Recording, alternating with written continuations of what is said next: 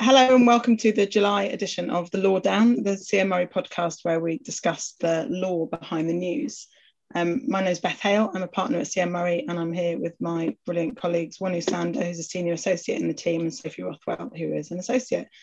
Um, we've got a few things to discuss today, um, largely around sort of family friendly policies and um, introducing changing family friendly policies um, for employers, by employers for their employees. Firstly, we're going to talk about pregnancy loss policies, which we've seen quite a lot of being introduced recently. Then we're going to talk about what's known as the childcare disparity and the, the burden that women bear for childcare responsibilities.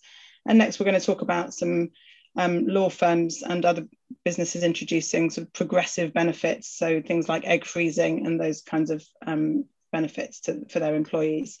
So, Wonu, do you, would you like to start just talking us through the sort of pregnancy loss policies that we've seen recently and what what the implications might be for for employers and for employees? Yeah, so um, it's been quite nice actually to see that these policies have been introduced and um, what they are supposed to cover um, is to provide leave to uh, parents or you know, would be would have been parents who have suffered um, a pregnancy loss, and that could have been in a number of ways. So it includes um, stillbirths, uh, abortions, or uh, miscarriages. Um, and the reason why I think it's it's quite interesting and progressive is that at the moment, under UK statutory law, there isn't that sort of benefit that's available. Um, the only benefits that are available for parental bereavement um, is for the death of a child who's under the age of 18. Um, it does include a stillbirth. Get, sorry, you do get. I was about you. You may have been about to say this. Apologies for interrupting you, but you do get um, maternity leave for a stillbirth after 24 weeks. After 24 weeks, that's right. That's yeah, that's what I was going to say. Um, yeah, you do get that after 24 weeks of um, pregnancy, and then you're entitled to the same statutory sort of maternity, paternity leave and pay that you would have had had the um, stillbirth not happened. Um, but where the loss occurs before 24 weeks, there was no benefits or, or protection in those cases. And obviously, employers did have the discretion to offer some sort of leave, maybe compassionate leave, or um, offer that the, that the employee take unpaid leave. Um, but having a policy around it, I think, is definitely a step forward because for those people who are going through these sorts of things, um, they don't have to rely on a sort of ad hoc policy being applied at the time. And they're able to have something that they can go and rely on in what would be undeniably a very difficult time. Really importantly, a lot of these policies have included partners of people who've suffered pregnancy loss. So I think it demonstrating a real recognition of the of the fact that pregnancy loss can be difficult for everybody involved. It's not just a physical um, loss for the for the pregnant woman, but there are also, you know, partners will also be obviously affected. And so the, most of yeah. those policies cover them as well, which I think is a really um, sort of forward thinking way of looking at it. And it's also yeah. worth saying miscarriage is incredibly common and so under talked about. And I think, I think it's one in four women, I think. Yeah, I'd be surprised if it wasn't more. I mean, I think it, people just don't talk about it in the in the way that you'd think they might. And um, without wanting to get into too personal, too too many personal issues. I had a miscarriage before I had either of my children, and as soon as you do start talking about it, everyone goes, "Oh yeah, I've had a miscarriage too. Oh gosh, I've had a right. miscarriage too." And you just, it, you know, it's just something that people aren't open about and should be. I think. So the fact that employers are recognizing these kinds of things is just really important. I think. Which employers are uh, having introduced them? So, so far, um, some of the major ones have been Monzo, the um, challenger banking app, Channel 4, who are offering two weeks paid leave, um, and a law firm, actually, uh, Kingsley Napley, um, who are also offering leave. Um, I think it's of 13, 13 days. Paid, I think. Paid, yes, it is paid. Um, and that's the difference in that, you know, if there isn't provision for it, there could be a lot, a bit of confusion at the time as to what the individual's entitled to. They may be forced to take their own sick leave. Um, some people may decide not to take leave, of course, but the fact that the provision is there, I think, is a is a really good thing. And as you say, um, part of what needs to be happening really is just making the discussion easier, being open about it, and having a policy on it is, is one step in that direction. Employers could also do other things, so they could try and raise awareness by sharing information with employees and signpost them to support services. They could train managers so that they can spot the signs of somebody that might need support. If they didn't want to have a whole other policy, they could look at their other um, policies, maybe around compassionate leave as well. Um, but having, you know, as I say, having something specific, I think is definitely a step in the right direction. But particularly as we are having more conversations nowadays and being much more open about um, mental health and wellness and the impacts that things that may happen outside the workplace will inevitably be having on people in the workplace.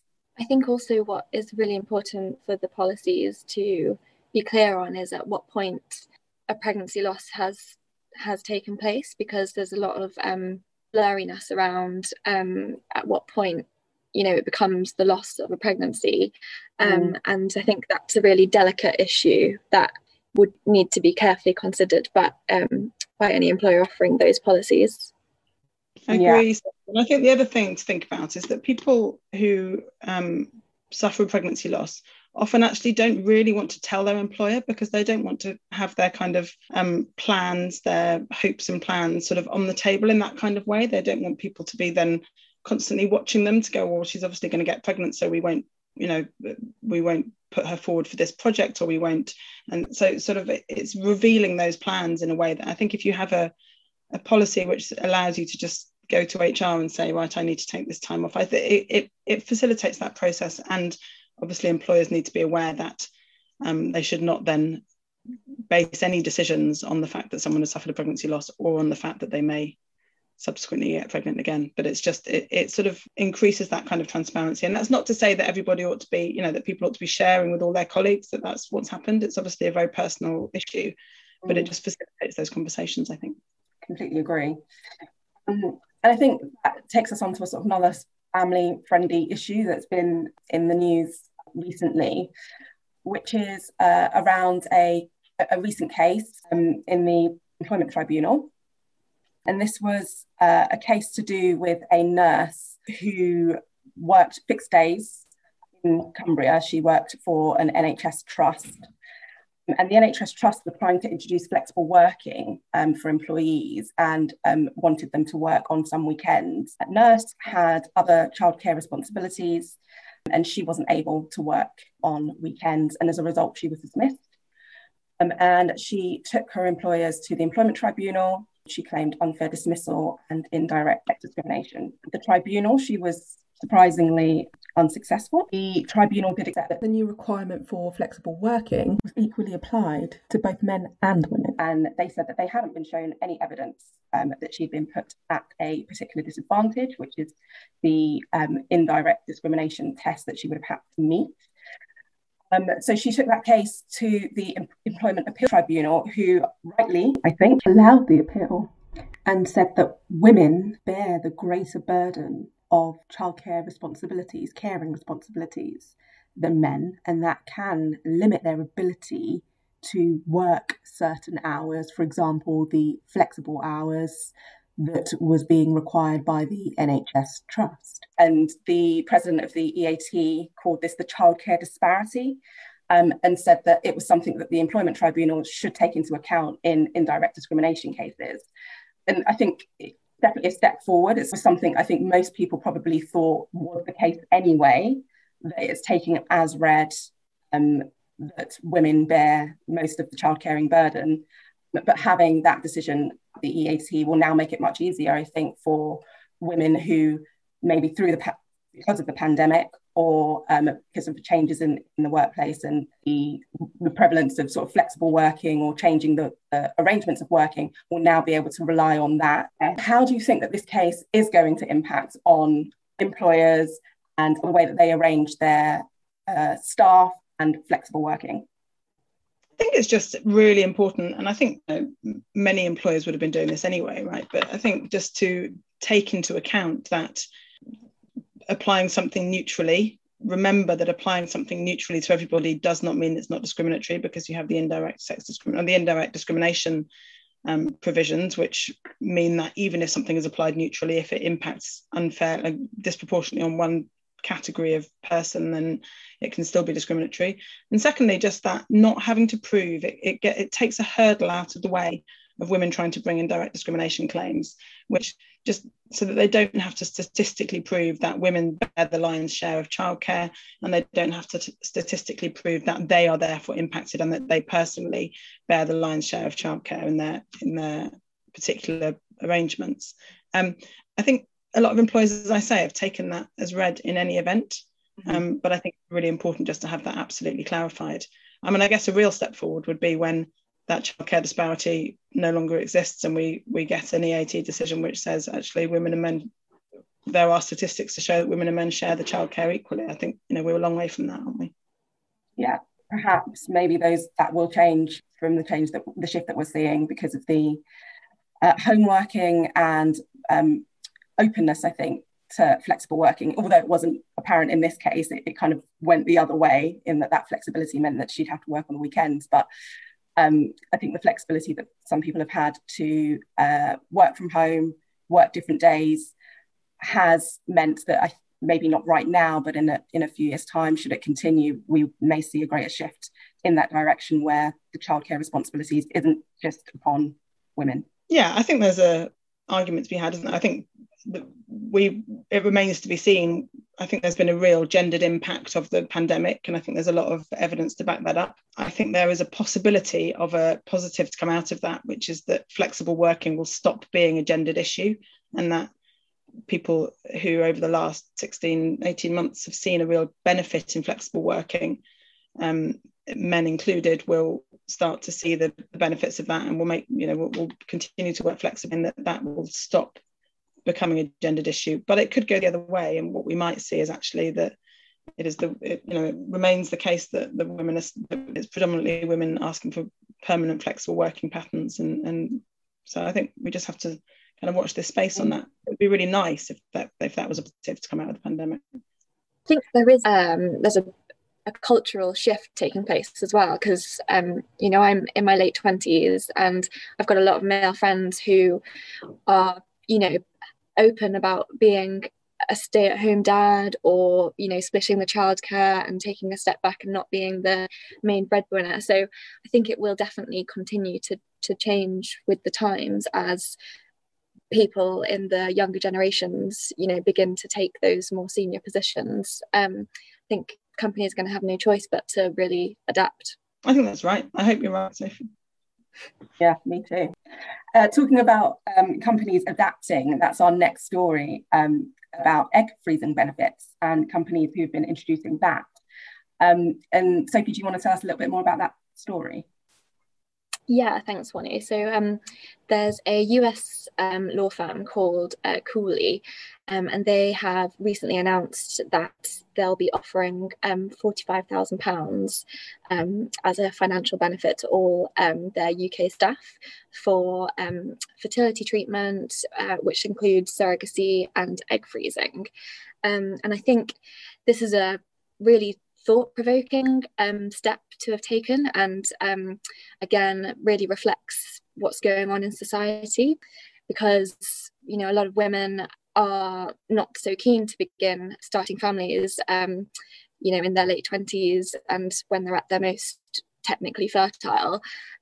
And it's definitely uh, on the face of it, appears to be offering um, much greater choice to women by allowing them to, you know, delay motherhood until um, a time later on in their career, meaning that they can focus on, you know, making career progress in their 20s and 30s rather than having to take significant periods of time out.